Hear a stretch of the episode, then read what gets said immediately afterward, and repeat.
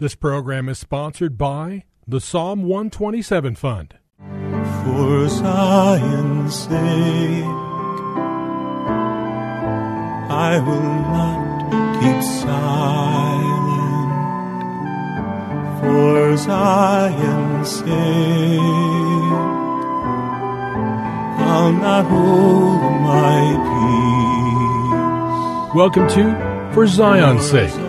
Isaiah 62 1 is taken directly out of the Hebrew Scriptures when the prophet Isaiah declared, For Zion's sake I will not keep silent, and for Jerusalem's sake I will not keep quiet, until her righteousness goes forth like brightness, and her salvation like a torch that is burning. Your hosts for the program are Shelley and June Volk, Jewish believers burdened to see Jew and Gentile become one.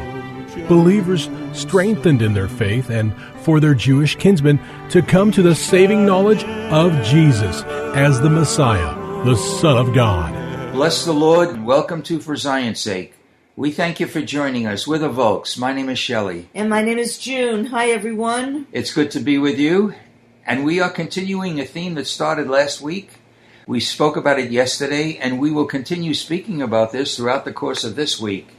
And that theme is learning how to keep our minds stayed on the Lord. And this comes from a portion of Scripture in Isaiah chapter 26, verses 3 and 4, which reads as follows You will keep him in perfect peace, whose mind is stayed on you, because he trusts in you. Trust in the Lord forever, for the Lord God is our everlasting rock. And as we are living in the final days of this age, we need to learn how to keep our mind stayed on you and not allow the outward circumstances govern our lives, but to focus in on the Lord, no matter what the situation is. Otherwise, as is so typical for all of us, we'll allow our flesh to get in the way and we'll, our eyes will come off the Lord. And God's promise to us is that He will always be with us. I remember yesterday, Junie, you read from Isaiah 43, verse 2, which reads as follows When you pass through the waters, I will be with you, and through the rivers, they will not overflow you. When you walk through the fire, you will not be scorched, nor will the flame burn you. Those are very, very comforting scriptures, and they are true. But we have to appropriate what God has already promised us that He will keep us in perfect peace if our minds are stayed on, on the Lord and our trust is in Him. Also, Junie, we spoke about the difference between trusting in the arm of flesh as opposed to trusting in the Spirit. In Romans 8, we see the word declares that to be fleshly minded is death, but to be spiritually minded is life and peace. And let's not forget, it is perfect peace that the Lord will keep us in if our minds are stayed on the Lord and continue to trust Him. So now we want to look at biblical, biblical examples where we find difficult situations and how the people responded by keeping their mind on the Lord. And also remember that everything written in the Hebrew Scriptures has been written for our instruction. So we're going to be looking at an important portion of Scripture, specifically Exodus chapter 14. And Shelley, because the scripture promises us he will keep us in perfect peace when our mind is stayed on him, it's because Jesus is Sar Shalom, the Prince of Peace. Amen. So if you have your Bibles, turn with us to Exodus chapter 14, beginning in verse 1. Now the Lord spoke to Moses, saying, Tell the sons of Israel to turn back and camp before Pehisot, between Megal and the sea. You shall camp in front of Baal Zephon, opposite it by the sea. For Pharaoh will say to the sons of Israel, They are wandering aimlessly in the land, and wilderness has shut them in.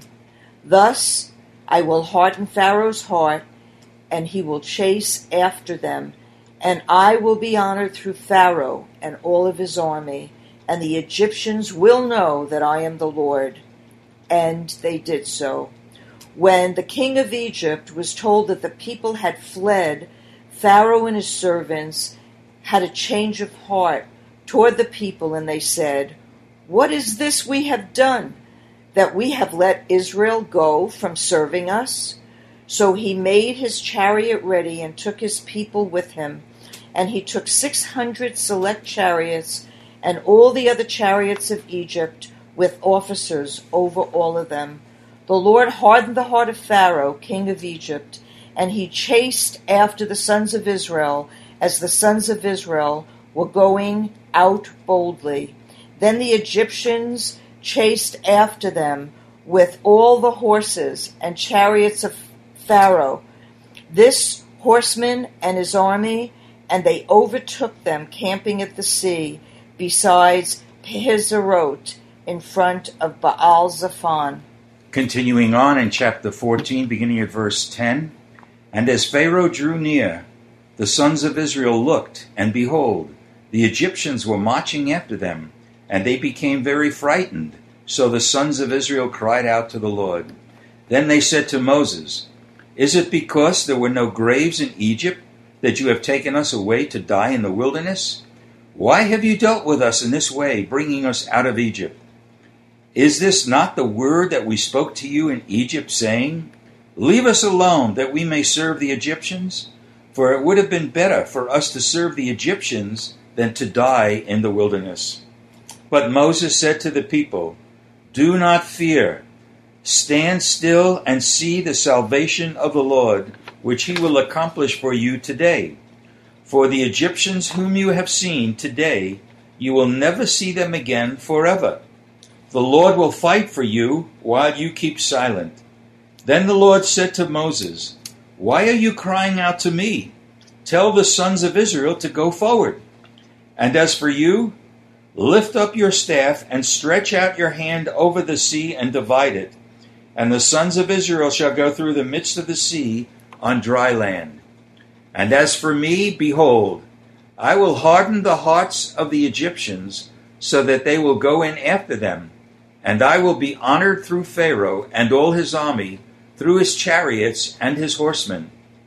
Then the Egyptians will know that I am the Lord when I am honored through Pharaoh, through his chariots and his horsemen. You know, Junie, I'm thinking of a worldly statement, and so many people in the world say, We are between a rock and a hard place. Well, here in Exodus 14, we see the people of Israel facing the Red Sea in front of them. Behind them was the Egyptian army coming upon them from the rear. And on either side of the people of Israel were mountains. So, naturally speaking, they were trapped. Pharaoh was approaching with 600 chariots. And while we read that the children of Israel left Egypt with boldness, when Pharaoh drew near, the people all of a sudden were gripped with fear. That, of course, as we mentioned last week and even yesterday, was flesh rising up. And now listen to what they said when we look back at verses 11 and 12 in, in chapter 14. Listen to the, what the people said. When they said, to, they said to Moses, Is it because there were no graves in Egypt that you have taken us away to die in a wilderness? Why have you dealt with us this way, bringing us out of Egypt? Is this not the word that we spoke to you in Egypt, saying, Leave us alone that we may serve the Egyptians? For it would have been better for us to serve the Egyptians than to die in the wilderness. See what a, how their minds were changed because of the external situations. They would not have rather died in Egypt. In fact, it says in Exodus chapter 2 and early in chapter 3 that the Lord heard their cry and he had empathy for them. And that started the deliverance out of Egypt. So again, they were ruled by their flesh and the outward circumstances here.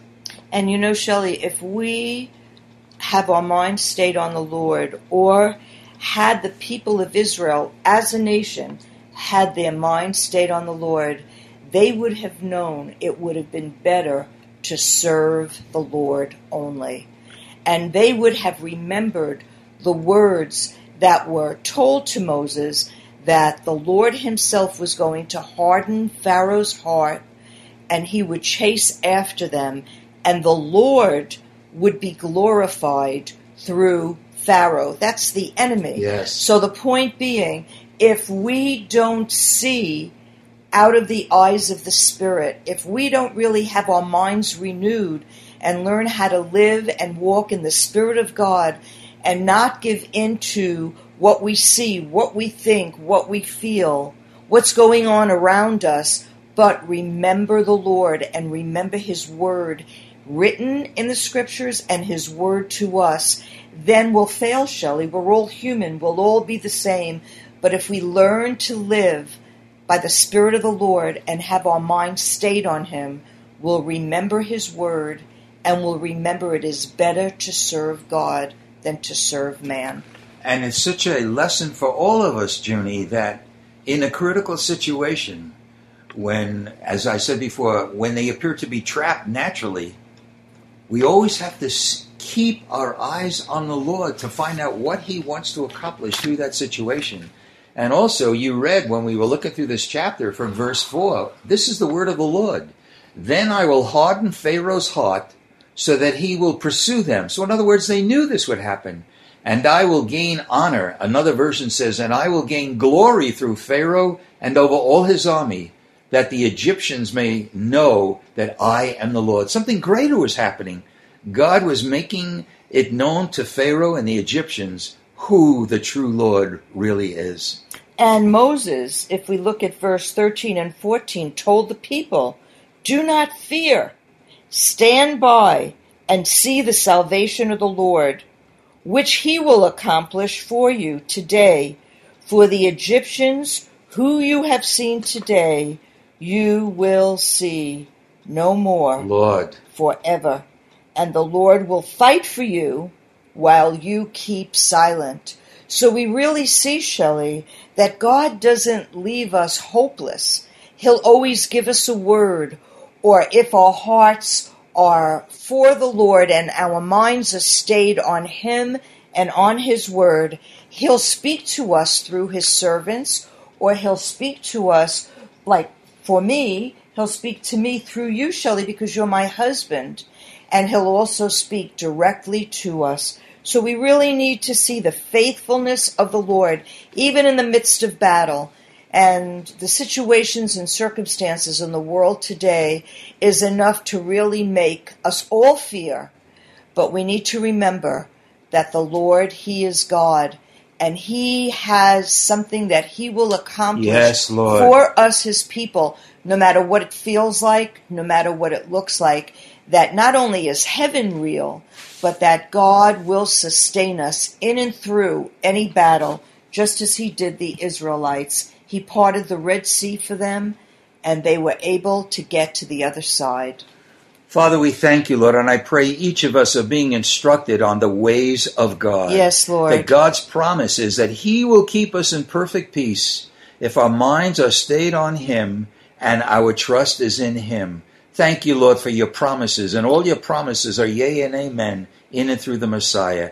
As we continue this study, I just pray that every one of our listeners will be renewed in the Spirit, trusting the Lord in all circumstances. We pray this in the holy name of Yeshua. Amen. For Zion's sake.